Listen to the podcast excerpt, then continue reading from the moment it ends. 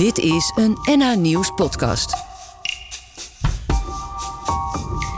Ik zie hem nog zo staan. Pistool in zijn handen. Hij kwam voor de centen en ik vocht voor mijn leven. Ik moest na twintig jaar afscheid nemen van mijn pompie. Mijn naam is Esther Wokke. Ik ben mentor en omgangskundedocent op de Spinnaker in Alkmaar. Een VSO-school met jongeren met gedragsproblemen. Wat Esther meemaakt gaat haar niet in de koude kleren zitten. Maar ze laat zich haar positiviteit en lol in het leven niet ontnemen. In plaats daarvan leert ze jongeren anders met elkaar om te gaan. Ze neemt ze mee op een reis, zegt ze zelf.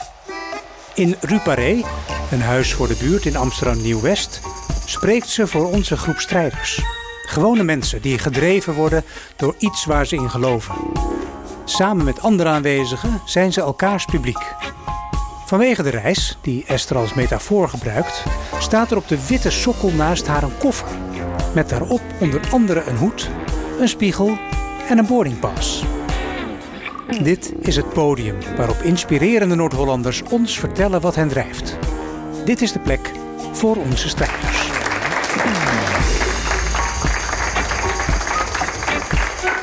Ik zie hem nog zo staan. Screammasker op. Pistool in handen. Hij kwam voor de centen. En ik? Ik vocht voor mijn leven.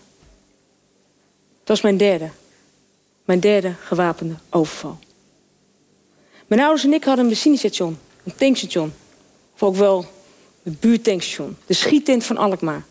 Dat was het. De Wokken. Waar ik met mijn hart en ziel werkte. Maar na twintig jaar werken ging dat niet meer.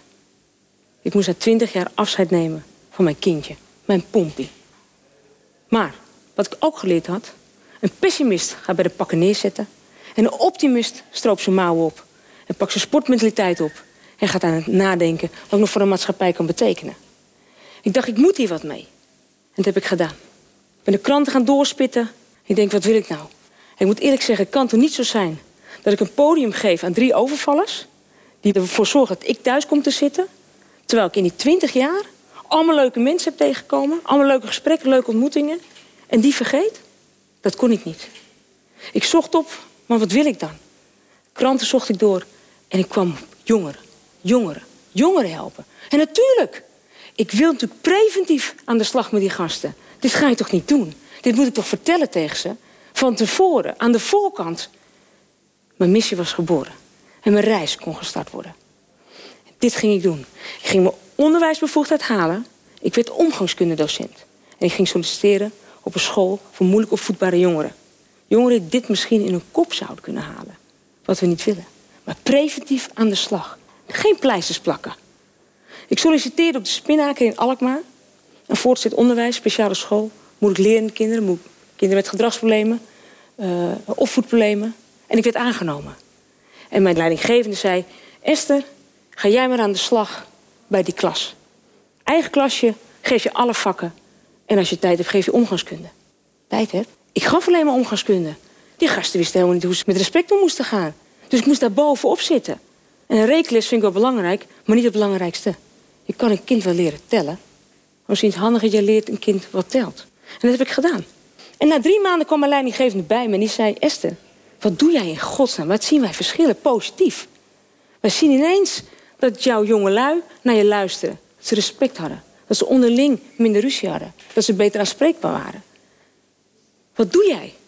En toen zei ik, ik geef omgangskunde. Gewoon de binnenkant. Daar gaan we naartoe. Toen zei zij, wil je het alsjeblieft schoolbreed gaan inzetten alsjeblieft hier? Dat iedereen dit krijgt. En zo gezegd, zo gedaan. Tot op de dag van vandaag. Natuurlijk krijg ik ook vaak de vraag... maar wat is dan omgangskunde? En wat doe jij dan zo specifiek? Toen zei ik, omgangskunde? Dat is levenskunde op maat. Of emotioneel detoxen, noem ik het ook wel eens. Of herstelkunde. Of poken voor je ziel, zo noem ik het ook wel eens.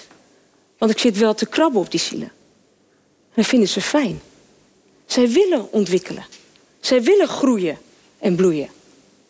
Ook deze jongeren, juist deze jongeren. Ik log in bij ze, net zoals op de computer. En ik log pas uit als ze naar huis gaan. En ik kijk wat is er nodig. Wat speelt er?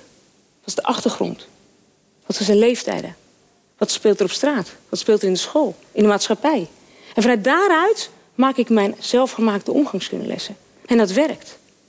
Dat werkt. Eerst het kind en dan de leerling. Dat is wat ik doe. En zo ben ik zelf ook op reis. Al tien jaar lang met die jongelui. Ik heb in elke klas een vertrouwenshoed. Een hoed waar je mij kan vertrouwen met de gesprekken die wij doen. Die gaan in de hoed. Opdrachten die misschien heel gevoelig liggen, in de hoed. En alles blijft in de klas. Niks daarbuiten. En eind van het schooljaar verbranden wij de hoed. Met elkaar. En zo doe ik het in elke klas. En elke klas weet ik dat het zo werkt. Een deur hangen. Je denkt toch niet dat er iemand binnenkomt als ik les sta te geven, hè? Kan toch niet? Al die zielen liggen op tafel. Ze zijn zich aan het ontplooien. Boardingpas. Bij mij je veilig aan boord. En als er turbulentie is, en die is er wel eens op... dan zorg dat het weer zakt. Willen wij toch ook, als wij in het vliegtuig zitten en de piloot vliegt. Spiegel. Ik laat ze kijken in de spiegel. Wie zijn zij? Wie wil je zijn? Wie moet je zijn? Wie mag je zijn? Telt voor onze docent ook. Maar ook voor de leerling. En zo heb ik er nog veel meer. Er zijn er maar een paar. En zo reis ik door de ziel van de leerling. Op een gegeven moment werd dit een succes. Ik werd genomineerd voor leraar van het jaar. Ik kwam in top 3 terecht van de 800 docenten die genomineerd waren. En minister Slop, toen de tijd nog, zei tegen mij, samen met de jury... Esther, deze visie, deze gedachtegoed, deze lessen... deze moet, jij, deze moet over heel Nederland neergelegd worden. Ja, dat vind ik ook, zei ik. Hoe dan? Want zomaar even omgangskunde op het rooster neerzetten bij het voortgezet onderwijs. Zo makkelijk gaat dat niet. En daar zit mijn maatje, mijn grote ideeënbus. Want die zei, Esther, jouw lessen kunnen toch ook gewoon in een mentoragenda in de mentorlessen gegeven worden? Want die mentorlessen die staan al op het rooster. Zo gezegd, zo gedaan. We hebben een agenda gemaakt, de mentoragenda. Elke week een omgangskundeles erin. Preventief werken aan de mentale gezondheid van kinderen. Dat is toch waar we moeten beginnen. En laten we eerlijk zijn. We willen toch allemaal dat een kind goed in zijn vel zit. We weten toch allemaal hoe lekker in de vel, hoe meer ruimte in je brein. En hoe mooie leerprestatie en hoe betere uitstroom. Dat is toch wat we willen. En op dat moment toen we dit hadden, werden we platgebeld. Door basisschool, speciaal onderwijs, voortgezet onderwijs, coachpraktijken. En iedereen wilde ineens deze lessen hebben. Geweldig en blij. Maar vooral blij met de missie die wij hebben.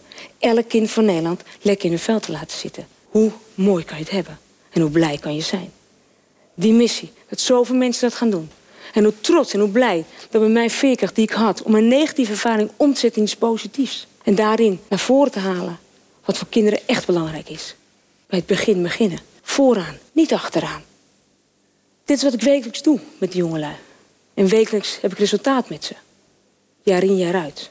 Ik mag tegenwoordig training geven aan docenten. Masterclasses. Waar ik zo trots op ben. Dat ik dat mag doen. Dat steeds de vlek groter wordt. En dat iedereen zegt, maar hier zijn we ook aan toe. Dit hebben we nodig.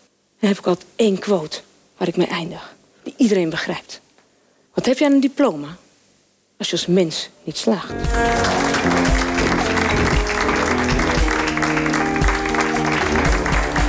Volgende week in Strijders, Saskia Maas. Jeetje, dat moet toch wel het ergste zijn wat je kan overkomen, een autistisch kind. Over hoe het moeder zijn van een autistisch kind ertoe leidde dat ze een bijzondere training ontwikkelde. Wij zien flexibiliteit echt als een spier die je kunt trainen. Improvisatietheater is eigenlijk een vorm van theater zonder script. En het leven is net als improvisatietheater scriptloos. Dit was een NA Nieuws podcast. Voor meer, ga naar nanieuws.nl slash media of de NA Nieuws app.